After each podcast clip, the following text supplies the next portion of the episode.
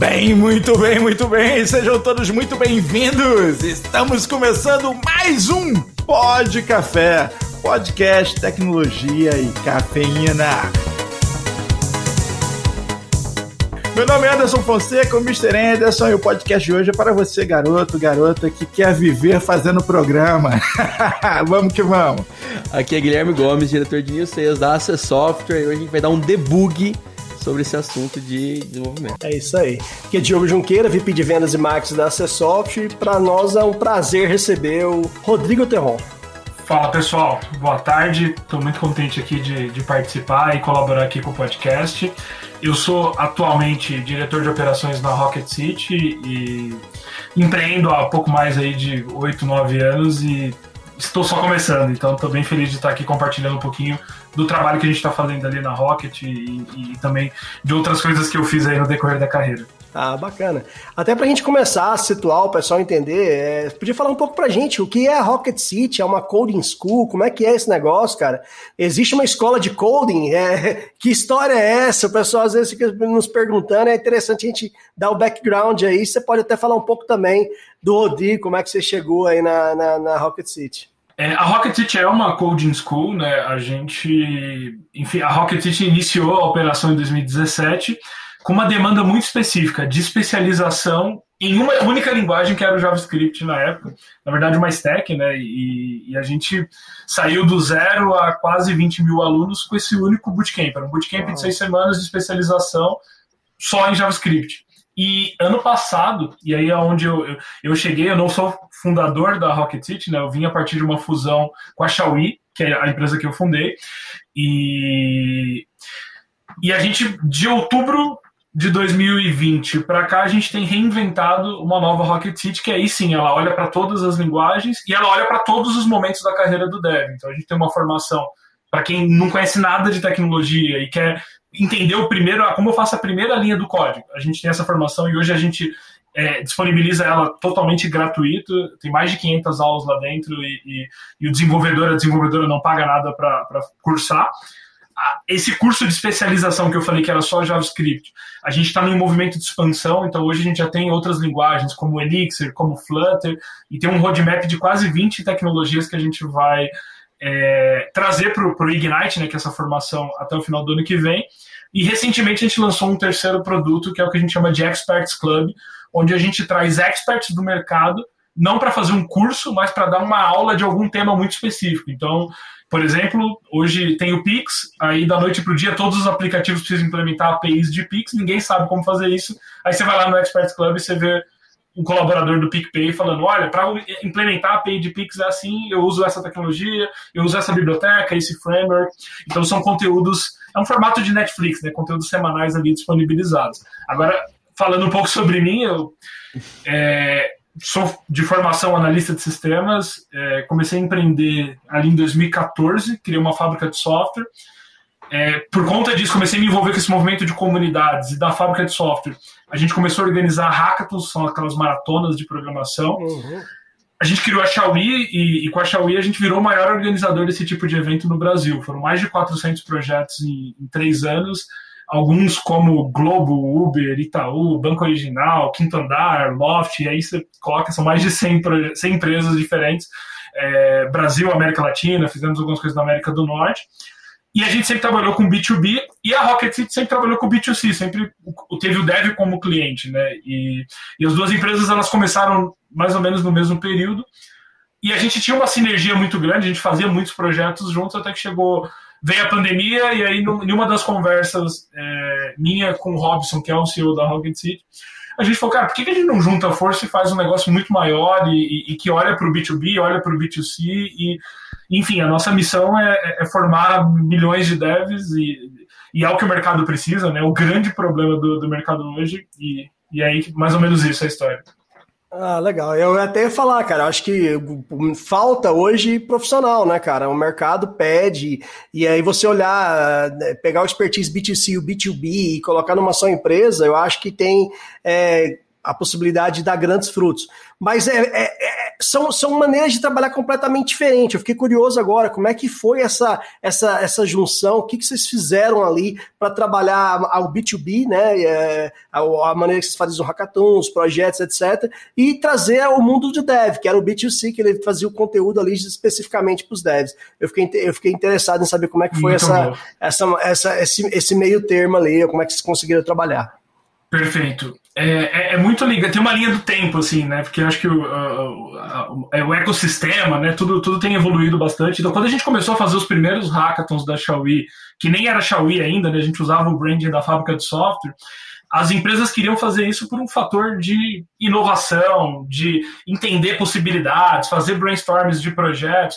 Só que quando chegou ali, do final de 2018, começo de 2019, as empresas começaram a procurar a Xiaomi falando, olha, eu quero fazer um hackathon, mas eu quero recrutar, eu quero os melhores talentos aqui dentro, porque eu quero contratar todos eles. E, e a gente percebeu que a necessidade mudou, o produto era o mesmo, mas a necessidade das empresas era a necessidade de fato de contratar, né? Acho que o, ecossistema brasileiro, não só de startup, mas é, de transformação digital, de forma geral, as grandes empresas têm evoluído tem uma necessidade muito grande de mão de obra, né? Então, hoje, é, diferente do cenário de alguns anos atrás, onde a gente, o maior problema era acesso a capital, hoje a gente tem muito capital disponível e não tem talento. E, e aí, quando mudou a necessidade, a gente começou a trabalhar muito próximo da Rocket City, falando, vai mandando os devs para cá, principalmente os que tá procurando emprego. A gente está fazendo hackathon e precisa de dev, que o pessoal precisa contratar. Porque vocês já, vocês já trabalhavam juntos sem antes, sem, antes mesmo de existir a, a junção das empresas, né, cara? É uma história engraçada, porque as duas... A, a, eu empreendo desde 2014, mas que a gente criou a marca Xiaomi foi em 2017 e foi um mês de diferença da Rocket City. Então a gente tem. É menos de um mês, são 20 e poucos dias de diferença entre os dois CNPJs. E no começo de 2018, a gente fez um primeiro projeto junto na Campus Party, mas eram duas empresas, era praticamente só os fundadores, né? Então eram os fundadores da Rocket City, os fundadores da Xiaomi, e, e nasceu a amizade ali. E aí, em 2019, antes da pandemia, a gente fez um hackathon presencial na Expo São Paulo para mais de mil desenvolvedores. Foi assim, o maior hackathon já realizado no Brasil. E, e, nasceu ali a ideia, né? A gente falou, cara, a gente tinha que fazer mais coisas, a gente tem que estar junto, tem que, tem que evoluir. Só que naquele momento a Xiaomi tinha um plano, a gente olhava para algumas coisas, a Rocket City tinha outro. Quando veio a pandemia, a Xiaomi que fazia muita coisa física, né? A gente fazia os eventos presenciais, a gente foi com muita força para o digital e aí foi aonde encaixou todas as peças. Aí fez muito sentido fazer a fusão e, e, e dar continuidade é, é, nesse processo. Eu estava dando uma olhada aqui no Ignite, cara, vi aqui que tem, vocês têm programas tanto para desenvolvimento front-end como para desenvolvimento back-end. Back aí eu fiquei até na, na, dúvida. Como é que é a questão do, dos desenvolvedores? Eu não sei se você, você pode compartilhar até essa informação. Tem mais gente querendo ir para front-end ou mais gente querendo ir para back-end? Tipo, como é que, como é, que é a, a, o interesse do Eita, pessoal? Alerta de pergunta capciosa. é, uma, é, uma, é uma boa pergunta.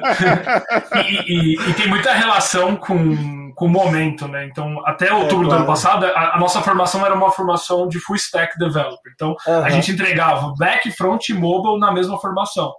E o Ignite, a gente quebrou isso em trilhas no começo desse ano, quando a gente trouxe com exclusividade, primeiro a trilha de Elixir, que é uma linguagem back-end, depois a trilha de Flutter, que é uma outra linguagem mobile, e a gente começou a, a entender esse comportamento.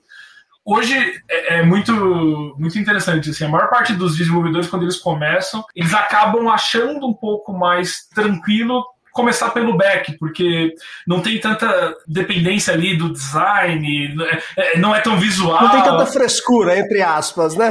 Vamos dizer assim. vamos, vamos, vamos portuguesar, portuguesar não isso. Tanta né? frescura, mas é. Então, o Eu... Rodrigo Terron está aqui dizendo que tem muito desenvolvedor que puxa back.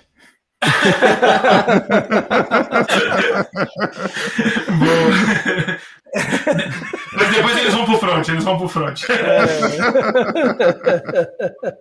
Sensacional. Mas, mas é por aí mesmo. Eu também tenho esse background de, de analista de sistemas. E você estava falando ali sobre. Ah, pô, todo mundo tem que desenvolver uma, uma solução Pix agora do dia para noite. Como é que faz isso? Eu pensei, copia e cola.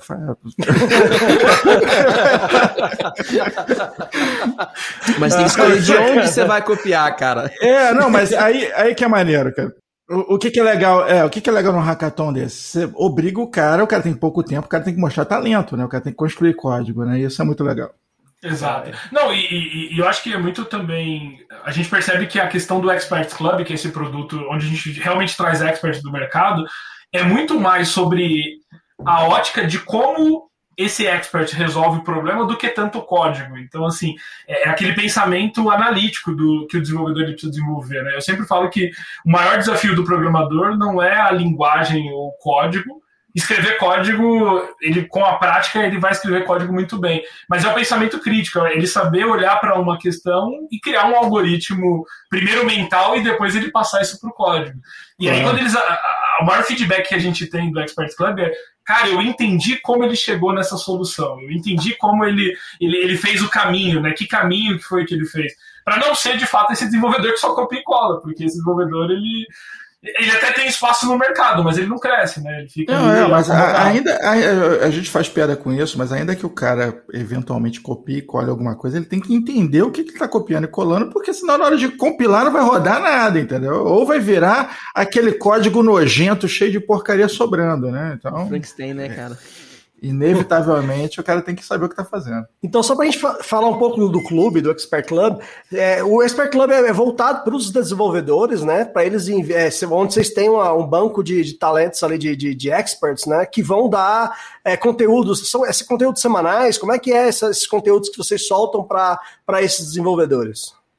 Qual que é a ideia, Diogo? A gente tem uma tese de que o desenvolvedor ele nunca para de aprender, né? A tecnologia não para de evoluir, né? Então, claro. quando você faz lá o curso, os primeiros passos, que é o, o Discover, você está fazendo um curso para entender como funciona a programação. Quando você vai para o Ignite, você está se especializando. Mas todo dia tem novidade na tecnologia. Então a gente falou, pô, por que não trazer as pessoas que estão no dia a dia com a mão na massa para compartilhar isso. Então, toda, hoje, toda semana tem três a quatro vídeos novos, mas a ideia é, é, é, é ir para um Netflix mesmo, chegar no momento ali que é 30, 40 conteúdos sendo gerados semanalmente. Hoje a gente tem quase. São um pouco mais de 50 creators, né? E, e aí a gente aproveitou isso, a gente não só está trazendo essas pessoas, educando, ensinando elas como é produção de conteúdo, então são pessoas com muita experiência do código, mas nem todos tinham essa bagagem de criação de conteúdo. E criando um reconhecimento, né? Então hoje a, a, comunidade da Rocket City é uma comunidade com mais de meio milhão de devs. Quando, quando, a gente levanta e fala assim, olha, esse cara ele é um expert reconhecido pela Rocket City, o mercado passa a olhar para ele de uma forma diferente. Então a gente está na linha do que a Microsoft faz com o MVP, do que o Google faz com o Google Developer Expert, a gente quer fazer com o nosso com, com um programa de creator que a gente está criando. Né? Então a gente cria um, uma rede muito forte. Hoje os creators eles trocam muito entre eles a gente, é, eles têm acesso a todos os conteúdos, eles ajudam na curadoria, na definição de quais temas vão ser tratados dentro dos vídeos, mas a gente também está trazendo muito essa visão de carreira, de, de colocar o destaque, colocar o holoforte nesse talento e, e mostrar ele como referência, né? Eu acho que falta grandes referências ainda brasileira para a galera se espelhar, né? Acho que é um ponto super importante. Não, eu acho sensacional, inclusive a gente vai deixar os links aqui na, na descrição do episódio, mas eu tô olhando aqui os nomes, né, dos creators, cara, tem, é, são pessoas de mercado, pessoas da PicPay, a Delivery, Itaú, tem diversas grandes empresas ali, tanto do Brasil como do exterior, cara, cara que tá atuando no Reino Unido, Estados Unidos, assim por diante. Sensacional essa, essa ideia que vocês tiveram, esses insights que vocês tiveram para é, trazer ó, o conteúdo aí para os desenvolvedores que estão querendo se especializar. Eu achei, acho que é um insight fora do normal. E, e tem um outro ponto, o Diogo, que eu, que eu esqueci de falar, que muita gente fala assim, pô, mas é, e como fica, né? Esses caras ganham alguma coisa ou não ganham? Hoje, é, todo o conteúdo, eu não digo que é uma remuneração, mas eles têm uma ajuda de custo para a produção. Então a gente não pede para eles produzirem esse conteúdo também na, na amizade, né? A gente. É... Se fosse na amizade, eu vou te falar. Vocês eram bom de network pra caramba, viu? É muito bom de fato, cara. Que é isso, cara? Eu imaginei que Não, mas é importante, porque tem, tem muito movimento. Às vezes o desenvolvedor ele ele é chamado para muito evento, ele colabora, e às vezes é, ele passa semanas produzindo um conteúdo. Claro. E não vem nem aquele muito obrigado, sabe? Não vem. Ah, pô, então, é sacanagem. mas a, é sacanagem, mas acontece. Então acontece. Faz parte, né? É a sacanagem que acontece. Legal. E deixa eu te fazer uma outra pergunta. Ah, como é que está sendo a aceitação das empresas, né? Eu vi ali que vocês têm ali, coloca é, banco de vagas, como é que você... Hoje, principalmente que é, os hackathons presenciais, né, estão sendo impossibilitados, como é que está funcionando o lado B2B da coisa ali, que deu para entender bem ali o, o B2C, como é que está rolando Perfeito. agora. Uhum. Perfeito. A gente, quando, no momento que a gente desenhou ali o processo de fusão, é, a Rocket City já tem uma relevância muito grande, tem uma audiência. Então, assim, as empresas já procuravam Rocket City e falavam, cara, eu vi que vocês fizeram um conteúdo super legal, deixa eu participar, me convida, deixa eu patrocinar. A gente faz hoje a NLW, né, que é um evento, nosso evento de abertura de turma. É um evento com 100 mil devs participando, um evento online com 100 mil devs. Então as empresas olham e falam, pô, eu quero participar da NLW, eu quero patrocinar, eu quero colocar. E aí a gente começou a entender o processo e começou a trazer essas empresas como parte disso, patrocinando bolsas de estudo. É, a gente não presta nenhum tipo de serviço de, de hunting, até porque a maior parte dos alunos eles não tem dificuldade para conseguir boas oportunidades, né? o mercado está muito aquecido. Uhum. Mas a gente cria, a gente fala que é uma experiência de Dev Hell as a Service, então a gente ajuda a empresa a desenvolver o dev hell, né? tipo, o relacionamento com o desenvolvedor. Hoje as empresas não entendem ainda muito como se relacionar, o que, que pode, o que, que não pode, como recrutar. Então a gente passa, divide um pouco da nossa credibilidade e ensina essa empresa a, a como fazer essas ações. Então nossa área de B2B está muito nessa linha. Hackathons é uma forma, mas não é a única. Então a gente trabalha com bolsas, trabalha, tem empresas hoje contratando o Rocket City como benefício. Então, ah, pô, já Legal, que eu não consigo contratar, eu vou investir na galera que está aqui dentro. Que está aqui dentro, formar, bacana. Montaram um peixe que pague, né? Você vai lá, você dá ração para os peixinhos, o nego chega, olha só, esse aqui está criado, já, já, já vem, vem para cá, vem para mim. É muito bom. Mas você, mas você sabe que isso é super interessante, Anderson, porque as empresas elas estão criando uma maturidade de entender que se sei lá, o Ministério da Educação, se a educação básica, se a universidade, se a, as universidades públicas e privadas não vão resolver o problema e elas não podem ficar sem talentos, elas vão ter que investir. Então as empresas têm buscado muito essa frente de, pô, Vamos criar como, como, que eu posso colaborar? Como que eu posso acelerar essa formação em massa de desenvolvedores? Então isso tem sido muito bacana. Como é que foi a primeira vez que chegou uma grande empresa no seu ouvido e falou assim: quero patrocinar? foi legal, foi legal. Eu faço ideia, deve, deve ter dado uma né? emoção, né, cara? Pô, não, mas, mas, nem foi assim. Foi aquele. Eu quero patrocinar, pelo amor de Deus. Eu, eu tô desesperado. eu, vi um, eu, eu, vi uma trend do Twitter no final de semana de uma recrutadora assim, falando assim: pelo amor de Deus, me indica um dev, pelo por favor. eu, eu, dou minha vida se você me indicar um dev. É, é o reflexo do mercado hoje, né? E, é, e a pandemia a pandemia gerou um impacto muito grande na questão do dev sair do, Brasil, né? Então, é, cara, o dev pode gente... estar trabalhando em qualquer lugar do mundo, né, cara? Esses dias tá conversando, ah, você trabalha aqui? Não, eu trabalho para a empresa XYZ, tá lá em Austin, lá no Utah, e o cara tá lá em Caturaí, Goiás, entendeu? É, e, e, hoje em dia, hoje em dia nem, assim, as empresas, elas, as empresas principalmente americanas, mas de vários lugares do mundo, elas estão investindo em ter recrutador local, então tem recrutador já que fala português, ajuda, é, enfim, algumas até especializadas em fazer o, a, a, mudança, né? Ajudar o cara com visto, ajudar o cara com apartamento. Né? Então, assim, é, as empresas de fora elas realmente estão olhando e falando, cara, eu vou pescar no Brasil. O Brasil é, é enfim, tem a questão da, da moeda, né? É, é, muita diferença, então acaba. O peixe tá mais barato sendo... ali. Muito mais barato. Cinco vezes mais é, barato, pelo menos. Né? É, no, no, no, fim, acaba nivelando, porque ela também não paga um salário cinco vezes menor, é, né? É, mas, é um, mas é um ponto assim, do tipo. Não dá para aumentar. É, um, já tá uma coisa assim muito complexa. Não dá, então, por exemplo, se você ficar lá, tipo, vamos pegar Vale do Silício. Uma vez eu, eu, eu, eu, tava conversando com a pessoa de lá, falou, cara, a Salesforce pegou em um dia e contratou 68 pessoas do Facebook. Tipo, Uau. você faz isso? Como? Nossa, o Zuckerberg chegou lá descurtindo tudo, cara. Vou comprar essa empresa. E é dois gigantes, né? E, e, é lógico, e aí, assim, imagina a startup, assim, imagina a startup. Eu conheci um fundador de uma startup bem legal, inclusive, que chama MixMax. Você tem um time com 150 engenheiros lá no Vale do Silício. E esse cara falou, cara, eu não consigo competir com o Google, eu não consigo competir é, é com a Netflix, eu contrato do Brasil. Ele, e aí ele, é, eu visitei a empresa, assim, ele falou assim, ah, essa aqui é a parte dos brasileiros, assim, os 30% da equipe era brasileiro, porque é, é onde ele consegue, de fato, fazer Rapaz, brasileiro é um negócio que se enfim tudo quanto é canto, cara. Eu já tive em 14 países e eu nunca consegui entrar em nenhum e sair sem ver um brasileiro, entendeu? É impossível. Todo lugar tem, é um negócio fantástico. Ó, inclusive, dando um spoiler aí que o Zuckerberg falou, ele está em dúvida se vai chamar um novo recurso do Facebook de Salesbook ou de For Sales, entendeu? ele está tá, tá aperfeiçoando o recurso ali do jeito que ele gosta de fazer. A lá Stores, mas enfim, o Rios, ele gosta de fazer essas coisas bem benchmark, né? Então, o cara foi lá ele e é original, original. É original, original.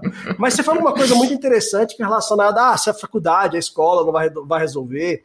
Aí eu pego uma frase que, que o Elon Musk disse que ano passado, falou, cara, eu não quero saber se você tem faculdade, se você tem segundo grau, não. Vai ter um hackathon aqui em casa, se você conseguir se, se virar, vai, você está contratado.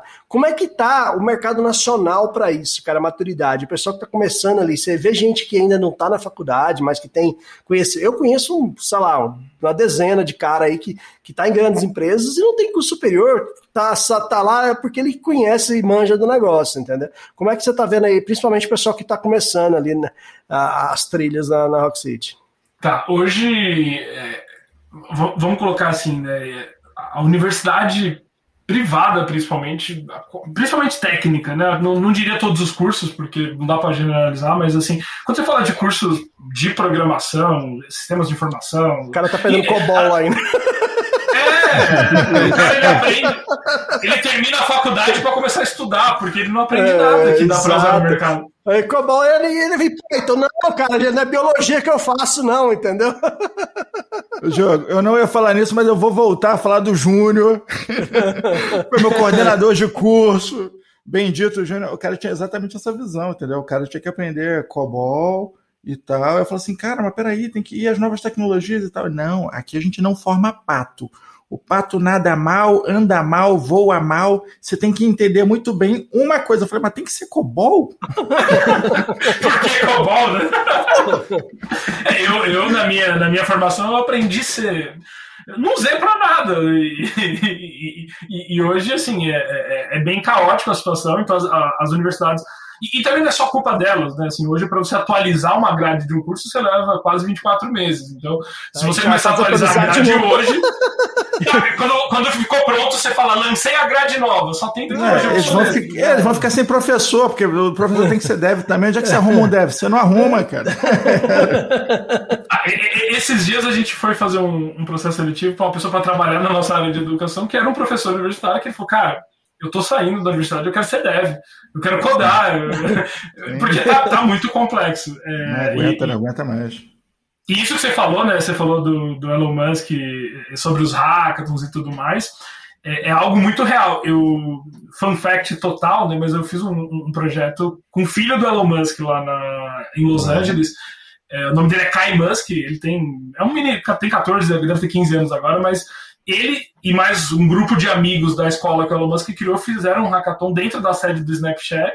E assim, é, a galera de 13, de 12, de 11 anos já tinha experiência com código, porque aprende desde do, do, do, saiu ali, aprendeu a falar, o cara tá aprendendo, tem acesso à tecnologia. Então isso é, é uma coisa que eu vejo que talvez, se a gente conseguir corrigir no Brasil, pode ser uma esperança, sabe? Se a gente conseguir é, normalizar o que é aprender código, né? Porque foi criada uma imagem de que não é para todo mundo, que é muito difícil, é que o cara que mexe com código é louco. Então, assim, hoje você tá numa roda de amigos e você fala, pô, cara, eu trabalho com desenvolvimento de software. O cara já olha para você e fala, caraca, tipo. Vai hackear o Facebook, é, vai hackear o Facebook, já olha Não é seu... tudo isso, é só um pouco, né, cara? e, e, e, eu acho que tem, a gente tem que chegar no momento, assim, é, de, de rolar a novela das nove, assim, e mostrar o programador lá, fazendo home office, trabalhando de casa, codando, trabalhando para o Vale do Silício. A gente não, não trata isso como algo, algo normal. No dia a dia. E aí, né? assim, as crianças não crescem querendo ser programador. É, então isso, no isso álbum de mim é família, cara, tem lá a primeira palavra que falou, tinha que estar falando a primeira vez que, que, que deu Hello World, entendeu? Tinha que estar ali. Primeiro Hello World foi com dois anos de idade. Ah, prodígio, entendeu? É isso, é isso. E, e- e o pensamento lógico, principalmente, né? Eu acho que é, tem outro, vários, várias escolas né, que trabalham com crianças aqui no Brasil, a Happy Code é uma delas, que faz um trabalho muito legal de ensinar o pensamento lógico para uma criança, porque o pensamento lógico não serve só para o código, né? Qualquer coisa no dia a dia, né, cara? Exatamente, e, e eu acho que é super importante isso no desenvolvimento. É, enfim, a, gente aprende muita coisa na escola que não deveria, ou que não vai usar, e a gente não aprende o que de fato a gente precisa, né? Então é, é super complexo. Ah, isso aí.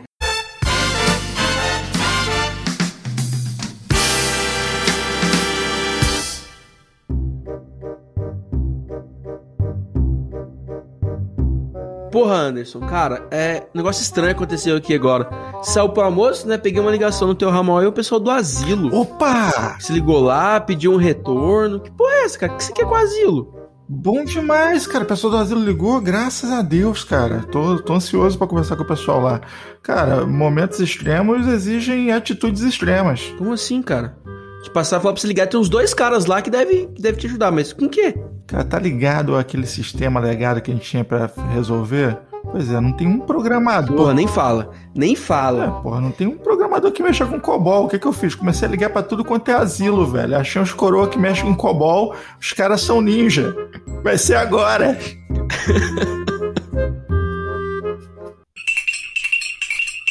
E aí, diz uma coisa pra gente. Então, o cara lá tá ouvindo a gente aqui, a gente tem uma, uma audiência bem eclética, talvez pela voz marcante do Mr. Anderson, não sei qual que é, mas tem, tem gente de toda a área nos ouvindo.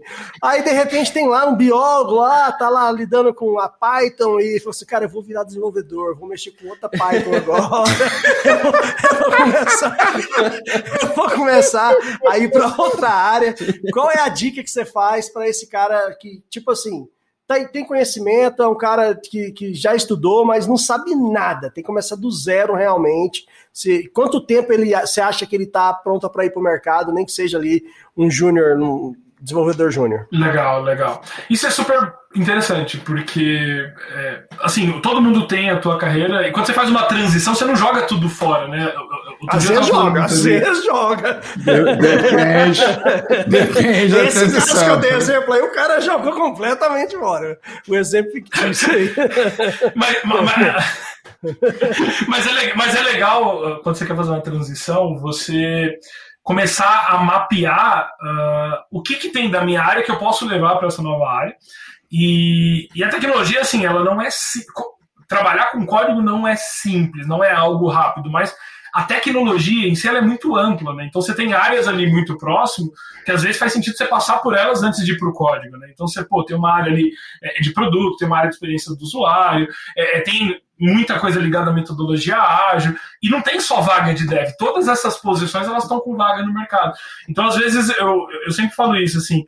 Você está completamente fora do meio de tecnologia. Tenta entrar pelo caminho mais fácil, sabe? Dá uma olhada nisso. Que é muito mais fácil hoje, por exemplo, você é, estudar muito sobre metodologia ágil, começar a implementar e entrar numa empresa e depois você ir para a área de programação, do que você ficar quebrando a cabeça querendo ser um, dev pleno, sênior em seis meses.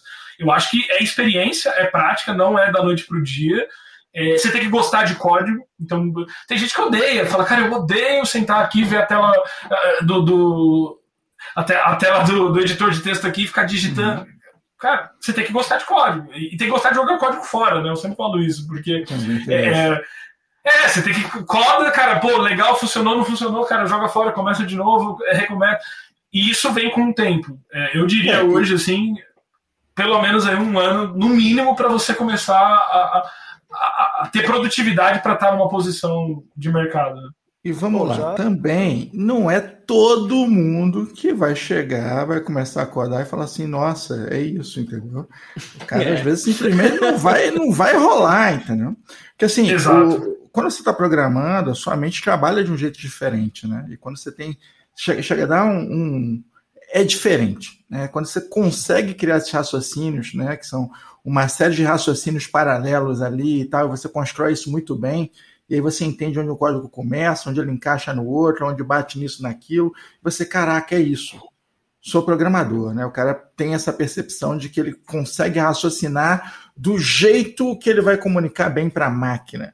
É maravilha, mas às vezes não, aquilo que você falou, de repente o cara, pô, ele vai ser um ex lá, o cara vai, o cara saca de design, ele vai trazer uma outra um, um, outro acréscimo, né? É, o cara vai fazer um front-end bacana. De repente o cara é o cara que, pô, nasceu para desenhar um botão, cara. E é isso, entendeu? e o cara vai e faz um botão maravilhoso. E, e enfim, né? É, tem vários componentes nesse mesmo universo onde o cara pode simplesmente engrenar ali.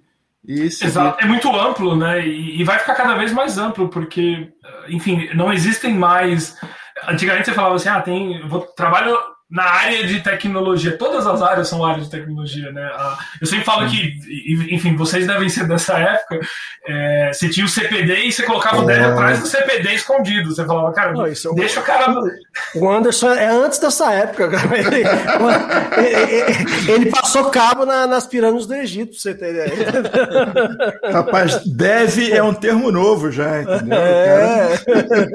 O cara, programava em cartão perfurado, cara. É, o cara o cara era furador de cartão, né? O programador era furador de cartão. É, não tira os meus cartões da ordem, pelo amor de Deus!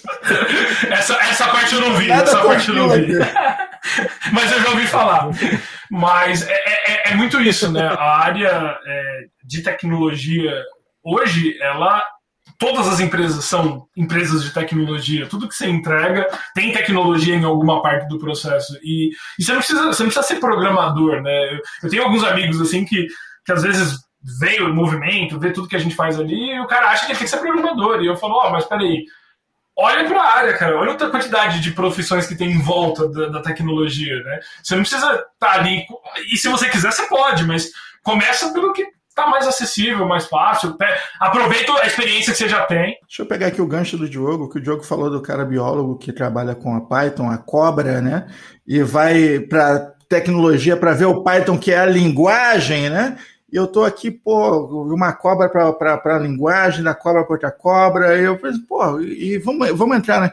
Com o mercado aquecido desse jeito, como é que tá? Quanto é que o, o, o programador cobra? Não quanto em números, né? Mas a galera tá ficando bem posicionada, né? Passou a ser uma área valorizada também financeiramente.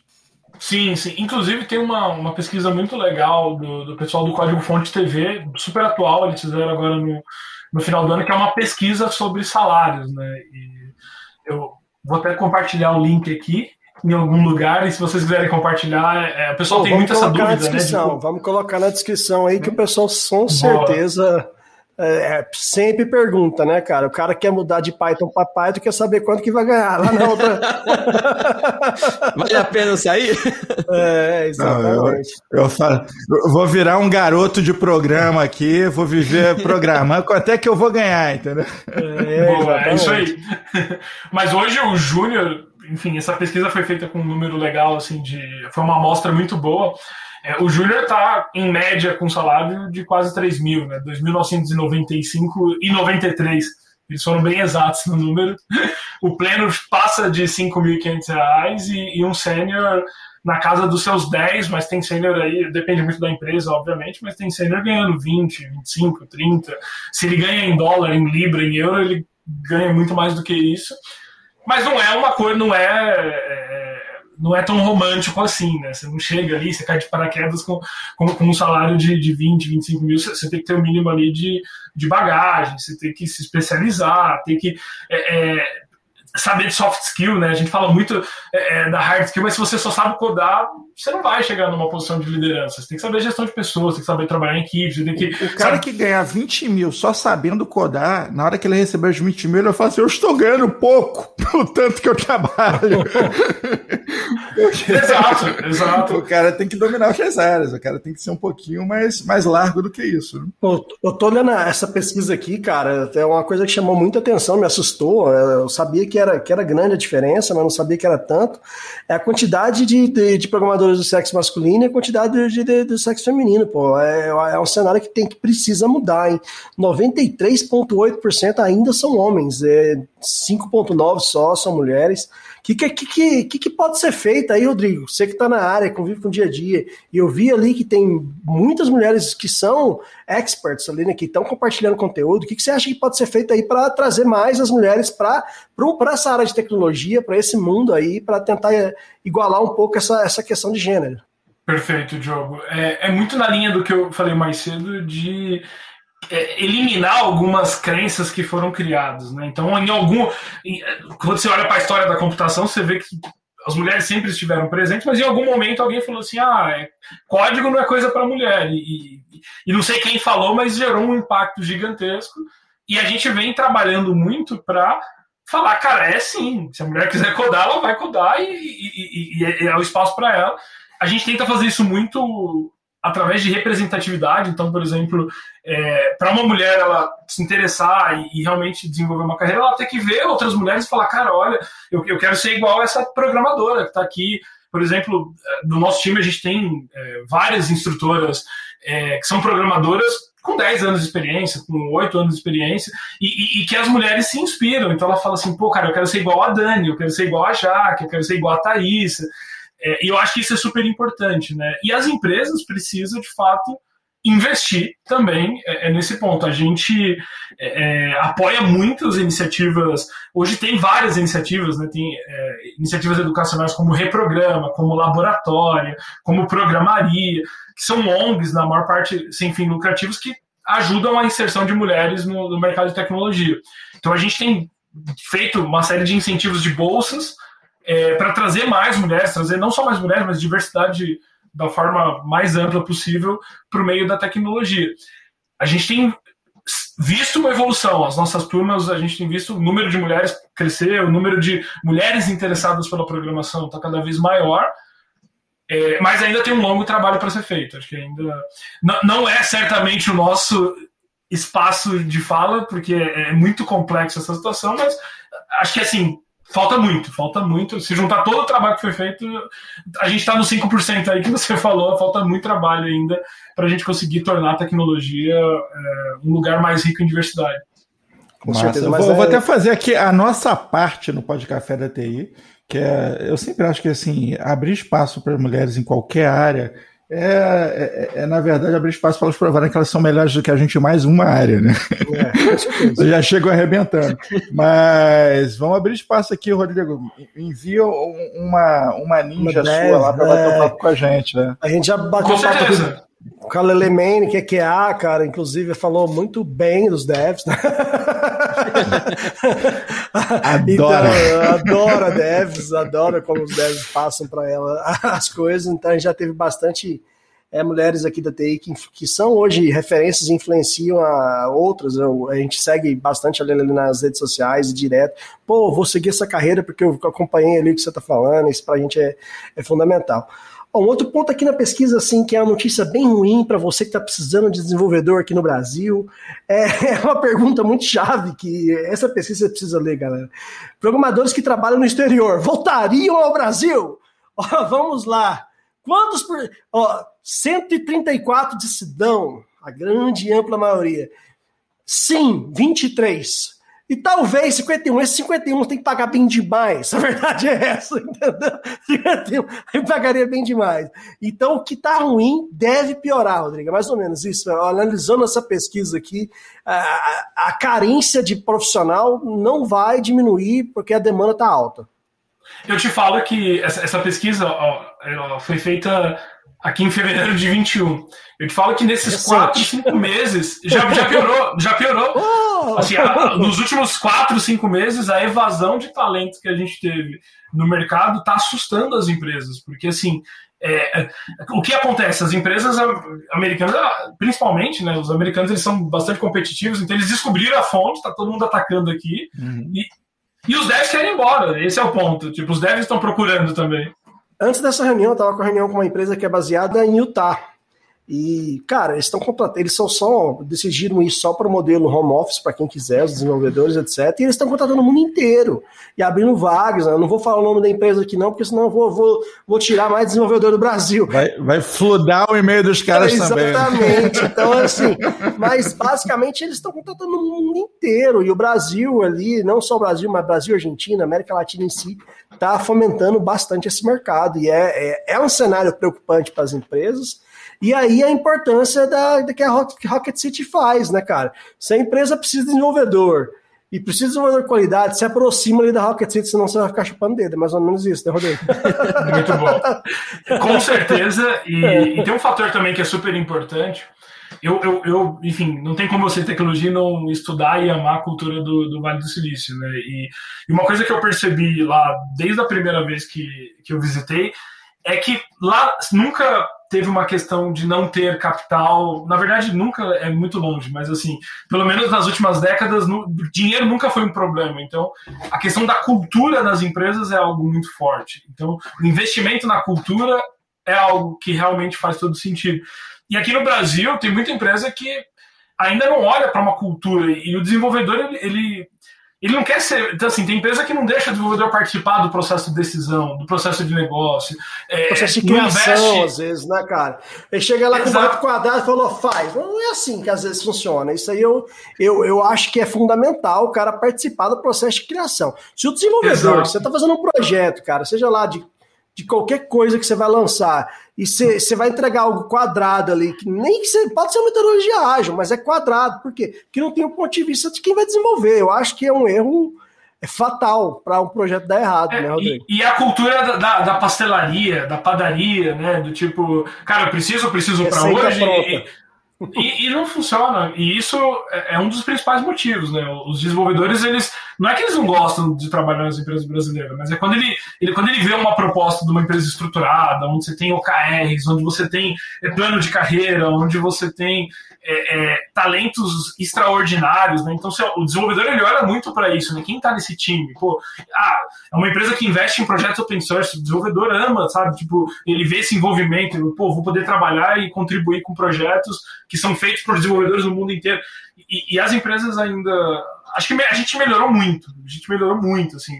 eu, eu falo que ali em 2011 parece que era outro planeta, assim, o Brasil, porque é, o que a gente tinha ali em 2010, 11, o que a gente tem hoje é um cenário completamente diferente, mas muitas empresas ainda não têm esse mindset. E são as empresas que mais perdem seus talentos, né?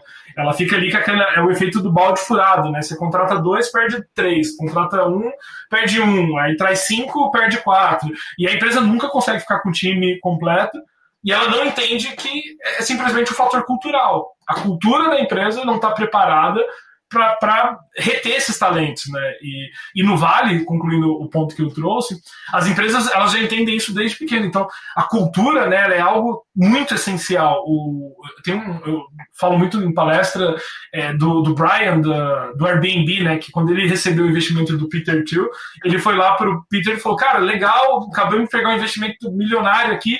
Qual que é o conselho mais importante que você tem para gente aqui? E o cara pegou e falou cara, não estraga a cultura do Airbnb. E ele falou, e ele falou que ele ficou decepcionado porque ele achou que ia ter um conselho de como gastar o dinheiro, de como fazer.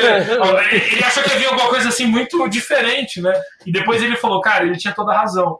A cultura é o que mantém a sustentação da empresa. E aqui no Brasil ainda tem muitas empresas que não valorizam, né? não olham para a cultura como algo tão importante. É.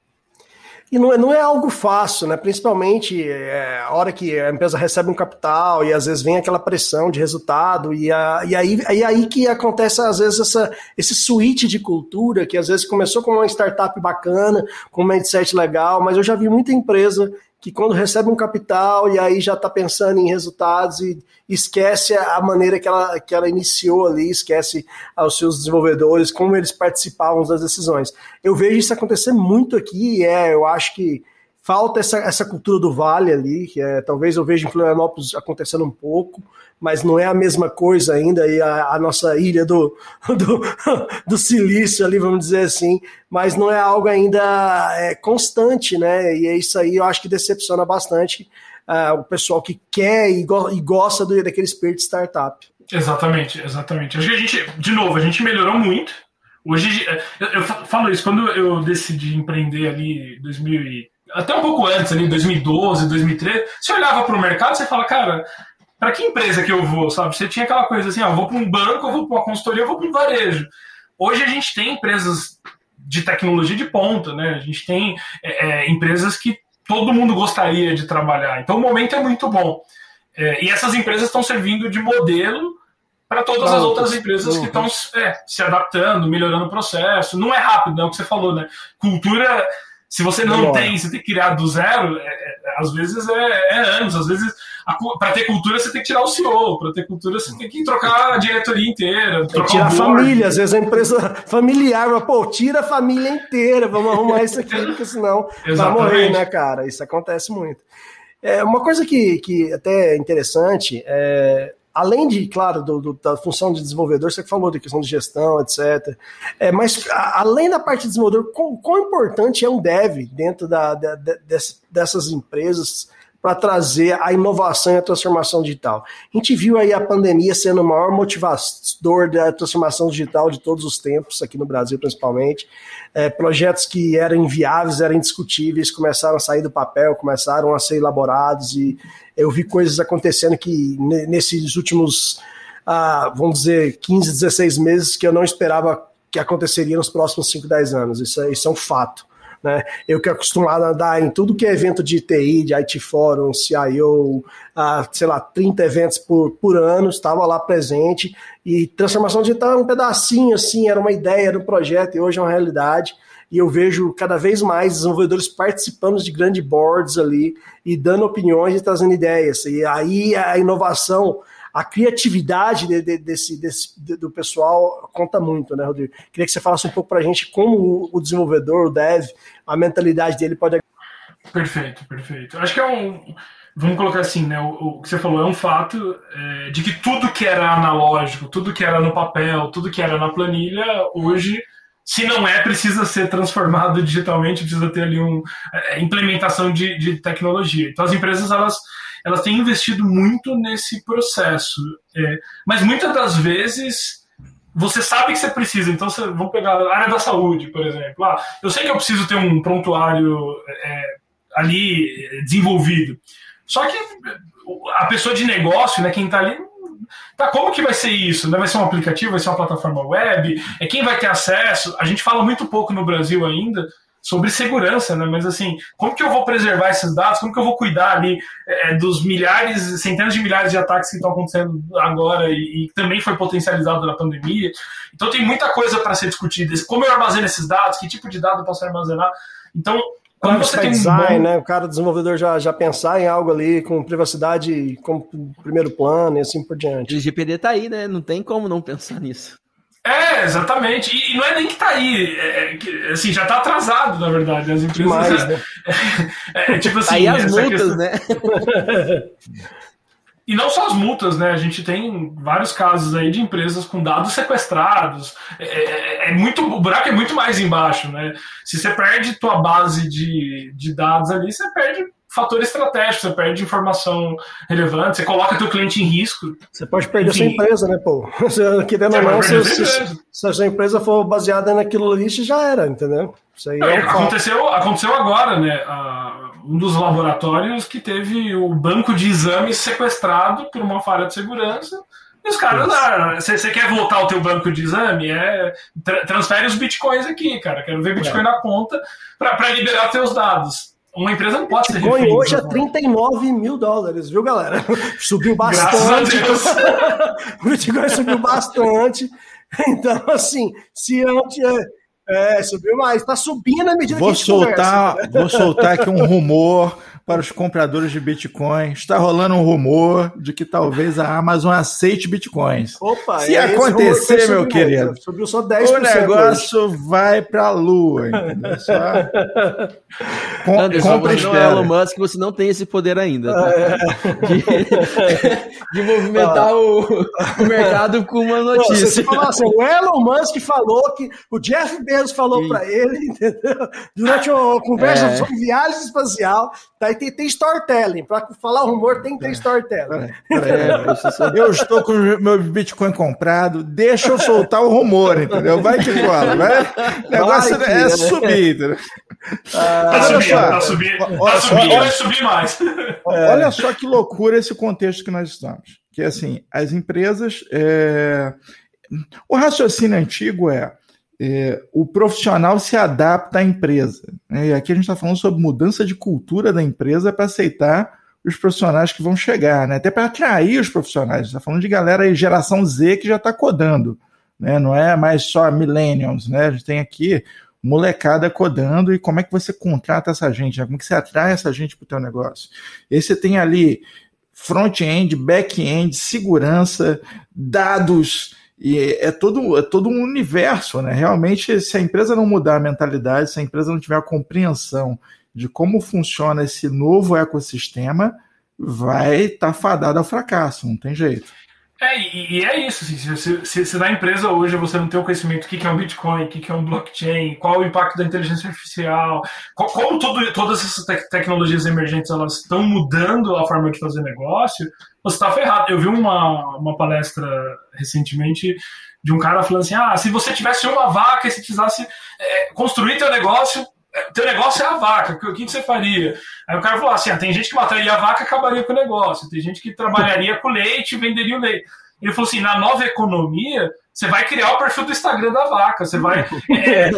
Contar a história da vaca, velho. É lógico. Vai ganhar muito mais dinheiro, vai falar como uma vaca dia a dia, o dia a dia da é, vaca. Você vai pô. criar foto com ela, enfim. É o negócio não é mais o caminho óbvio, né? Tipo, ah, não, é. eu vou tirar o leite aqui e eu vou viver disso, e daqui 30 anos a vaca morre, acabou o leite, acabou a vaca também. Não, você vai fazer um curso de como ficar milionário com uma vaca, entendeu? E pra, pra essa vaca é muito boa para dar uns 30 litros de leite por dia. Em média dá uns 15, 20, então, bicho, não vai ganhar dinheiro, não. E vou te falar um negócio pra você. Rapaz, o, o cara entende de tecnologia e entende de vacas, olha isso. Rapaz, é. eu, eu já montaria o Milk Seat e botaria uma série de vídeos e cursos e preparação para ordenhadores de vaca no país inteiro. Vamos preparar os ordenhadores, porque o mercado está aquecido, o leite está sendo um negócio importante, vamos em frente. É, Mas é isso, assim, o, é, a visão né, do, da pessoa de negócio, e muitas das vezes essa pessoa ainda não está tão familiarizada com todas essas tecnologias, se complementa quando ela tem um bom time técnico. Né? Quando ela tem um bom time técnico, ela joga o problema para esse time técnico e aí esse cara, ele, essa pessoa, né, ela sabe se aprofundar naquilo e falar, olha, são essas, isso aqui que tem disponível. Hoje, por exemplo, hoje não, né, mas nas últimas três semanas, um dos trends tópicos aí de discussão são os jogos baseados em blockchain. Tipo, não sei o quanto vocês estão acompanhando isso, mas pessoas ficando milionárias jogando e investindo Sim. ao mesmo tempo. Então, assim, a empresa que não está olhando para isso e não está querendo entender como usar o blockchain de alguma forma ali no negócio, e não é usar para usar, né? Não, vou pôr aqui, o blockchain vai ficar bonito. Não, é, é entender como o modelo de negócio evolui como essa tecnologia afeta a forma que o teu cliente se relaciona com você, com a marca, como que centraliza, descentraliza, como que, enfim, tem um, um processo aí muito grande. E, e aí, assim, a gente vê hoje, por exemplo, acho que vale citar o caso da Magazine Luiza. Né? A Magazine Luiza vem contratando desenvolvedores e desenvolvedores há muitos anos. Né? Eu, eu acompanho assim, desde ali 2013, 2014, e você pega hoje o que está transformando a Magazine Luiza, né?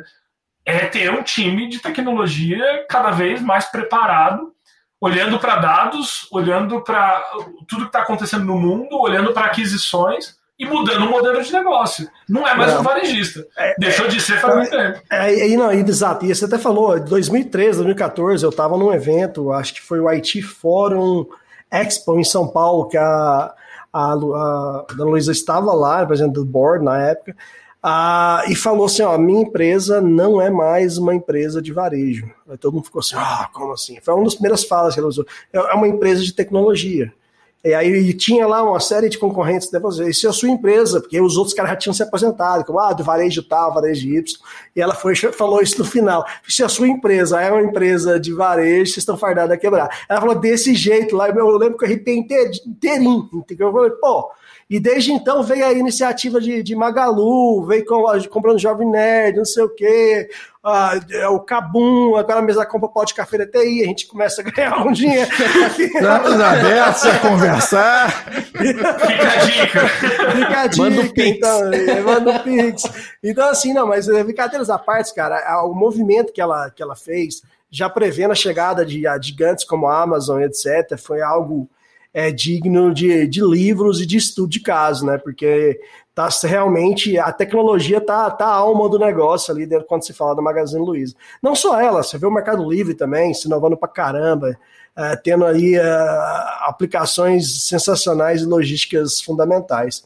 É, estão dando show de logística, né? É, com Isso, certeza. Diogo, você está me lembrando muito uma, uma frase do Steve Jobs porque, assim, claramente esses novos raciocínios vêm de oxigênio novo, pensamentos novos dentro da empresa. Não é aquela galera que está no board lá há 50 anos que vai pensar desse jeito, do dia para a noite. Né? E o Steve Jobs disse o seguinte: não faz sentido contratar pessoas inteligentes e dizer-lhes o que devem fazer. Nós contratamos pessoas inteligentes para que elas possam nos dizer o que fazer. Você aceitar a influência de novas mentes no seu negócio é um negócio essencial hoje em dia. Exatamente, exatamente. E, e, e, esse é o ponto, assim, complementando a sessão de frases do Jobs, ele falava muito também de que talentos excepcionais querem trabalhar com talentos excepcionais. Então, quando você posiciona uma equipe de alta performance, e como é o caso da Magalu, né, é, é, dá, não, não tem escassez de capital, tem capital para investir, para crescer e para trazer mais talento. Então, assim, você não pergunta na Magalu quantas vagas tem Quantas, quantas pessoas eles conseguiram é, Exato, é. Você perguntou quantos tem disponível aí. É, exatamente. É, é isso aí. E, pô, se, se achar 5 mil talentos excepcionais, a gente contrata 5 mil. E se achar 10 mil, contrata 10 mil. Então, assim, é um mindset de, assim, não é aquele mindset de antigamente você fala, ah, vamos aprovar o orçamento e aí a gente, ah, vamos crescer aqui 5% a equipe de tecnologia. Não, é tipo assim, cara, processo seletivo não para, achou, contrata, achou, contrata. Depois acha onde vai pôr, acha o que, vai fazer, mas achou, traz para dentro. Então é um mindset bem diferente. E é o que eu costumo falar aqui na empresa. Cara, o que pode impedir da gente crescer ou não é a gente contratar menos que a meta no mês. A gente tem que contratar sempre, porque senão a gente não vai conseguir atingir os nossos objetivos.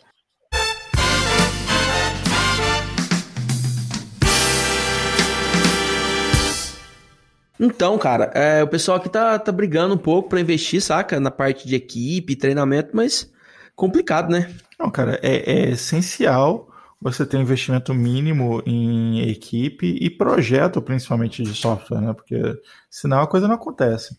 A galera acha que, que software é assim, pediu tá pronto, né? Não é um negócio fácil, né, cara? É um negócio que dá, dá um trabalhinho para se, se construir, né? Não, aí nesse caso não. Pediu tá pronto, não. É pediu tá pronto. Pastelaria do software. Você quer software pronto para hoje? Agora! Tem que comprar na pastelaria. Pastelaria do software pediu, tá pronto. Não tem projeto, não tem nada. Inteligência artificial é fácil. Ciência de dados temos em todos os nossos produtos. Pediu, tá pronto. Pastelaria do software. Rodrigão, cara, que papo sensacional. Dá pra gente falar uns três dias aqui, mas eu acho que chega um pouco aí da, da, da, da, da gente falar um pouco, talvez, das nossas considerações finais, né, Mr. Anderson? É isso aí, Rodrigo. O que, que você deixa pra gente de considerações finais? Show de bola. Primeiro, pô, gostei demais de participar. Acho que a conversa é realmente muito fluida, muito dinâmica e eu acho que o momento é, é um, um, excelente momento para quem pensa em desenvolver carreira em tecnologia. Para as empresas, nem tanto, as empresas estão sofrendo muito, existe ali é uma dor gigantesca. E o que eu diria é que a festa nem começou ainda, ainda está no preparativo, porque é, o que vai acontecer assim nos próximos 10 anos, do ponto de vista de avanço de tecnologia, é assustador e, e a gente, como profissional, a gente pode assistir ou a gente pode fazer parte disso. Eu quero fazer parte disso, então Opa, tá muito vinculado. é, tá, tá, muito na minha missão. Eu sempre quis fazer parte. Eu falei, cara, eu não, eu, eu, não quero que alguém me conta que alguma tecnologia mudou o mundo. Eu quero eu estar tá lá presente naquilo. Então, é muito isso que, que eu vejo. Eu tenho, eu sempre falo, muita gente pergunta assim, ah, qual é a tua missão? A minha missão pessoal que vai até além, do, enfim, do, dos negócios que, que eu trabalho. É a missão de ver o Brasil exportando tecnologia para o mundo todo. Então, eu acho que a gente. O Brasil tem um tempero diferente ali, que é a criatividade num nível muito, muito, muito, muito alto. Isso é valorizado no mundo inteiro. Hoje, é, enfim, todas as grandes empresas, as big techs, têm brasileiros em, em cargos de liderança direcionando a, a, as criações, o que é feito. Então, você vai pegar a história de todas as, as maiores empresas de tecnologia do mundo, tem brasileiro lá e, e, sempre teve, porque a mão de obra brasileira ela, ela é uma mão de obra excelente. O que falta às vezes é uma questão um pouco da confiança, é de acreditar e, e de investir, né? Às vezes o brasileiro ele não investe em si mesmo, ele não acredita, ele fala, ah, não é para mim, isso está muito distante. E eu acho que o momento agora é de virar o jogo, então tem oportunidade para todo mundo. Aqui dentro da Rocket City, nosso papel é ajudar o desenvolvedor, seja desenvolvedor, desenvolvedora, seja alguém que está no primeiro dia ali falando, olha, eu preciso aprender a fazer a primeira linha de código, ou seja alguém que já está há muito tempo no mercado e só precisa se manter atualizado. Então, é, fica a dica. Quem quiser começar e não tem experiência nenhuma, nem precisa gastar dinheiro. O Discover é de graça. Hoje a gente tem mais de 100 mil alunos ativos estudando diariamente lá dentro da plataforma. É, tem novas aulas constantemente sendo disponibilizadas e, e, é uma formação completa. Eu, uma coisa que me frustra muito é que tudo que eu entrego hoje como empresa, tudo que a gente fez na Xiaomi, tudo que a gente fez na, tudo que a gente faz na Rocket City, eu não tive quando eu fiz minha universidade. Então demorei muito tempo para conseguir ter as oportunidades que eu tenho hoje, né? E, e, não que ficou mais fácil, porque também tem muito mais gente tentando acessar essas oportunidades, mas é um momento muito bom, sabe? A informação tá aí, tem muita coisa boa, tem muita gente é, genial querendo ajudar, querendo apoiar. Tem muito problema, o Brasil tá cheio de problema, mas acho que é, dá para ignorar um pouco esses pontos, obviamente que é, não ignorar e não fazer nada, mas assim, foca na carreira, foca no crescimento, foca em, no empreendedorismo, na tecnologia, porque eu acho que é isso que vai resolver o problema do Brasil. Né? Ou se você não resolver o problema do Brasil, você tem oportunidade de resolver o problema de qualquer país, porque tem muita vaga no mundo inteiro. Então. Não vai faltar vaga, né? A vantagem do dev no Brasil é que tem muito problema para resolver, né? É, exato. É, é a dica que eu dou para qualquer profissional é estude e trabalhe para resolver o seu problema, entendeu? O resto vai ser consequência. Exatamente. Rodrigão, ó, quero agradecer demais aí pela, pela sua presença. Eu vou, a gente vai deixar o seu LinkedIn, seus, seus contatos aí da, da Rocket City na, na, na, na descrição aí do, do episódio. Ah, o programa Discover, galera, se, se você quer começar, se você acha que, pô, tô sem grana, tô, quero, não sei por onde ir, vai que vale a pena. Tô olhando aqui no website, cara, são muita aula, é, é muito conteúdo, é uma dedicação tremenda é, em, em, nome de toda a comunidade aí da, da tecnologia que está há muitos anos, eu tenho a agradecer a vocês por ter compilado e colocado esse conteúdo aí disponível para o mercado e para aqueles novos profissionais que a gente sabe que não é fácil às vezes começar. E como, como você passou por isso lá, agora vocês estão facilitando a vida de quem está chegando. E, e, quem quiser, acho que é super legal, assim, do ponto de vista de conteúdo, o nosso canal do YouTube também é um. Enfim, a galera adora, né? A gente disponibiliza hoje semanalmente mais de nove conteúdos. Tem conteúdo para quem está começando, tem conteúdo para quem já está no nível de especialização, é, tem conteúdo técnico, tem conteúdo de soft skill, então, assim.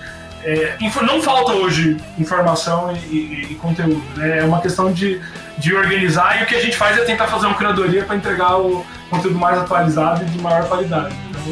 É, tá aí à disposição, também é gratuito e, e, quem quiser acessar, comenta lá, deixa feedback e é isso aí. Sensacional.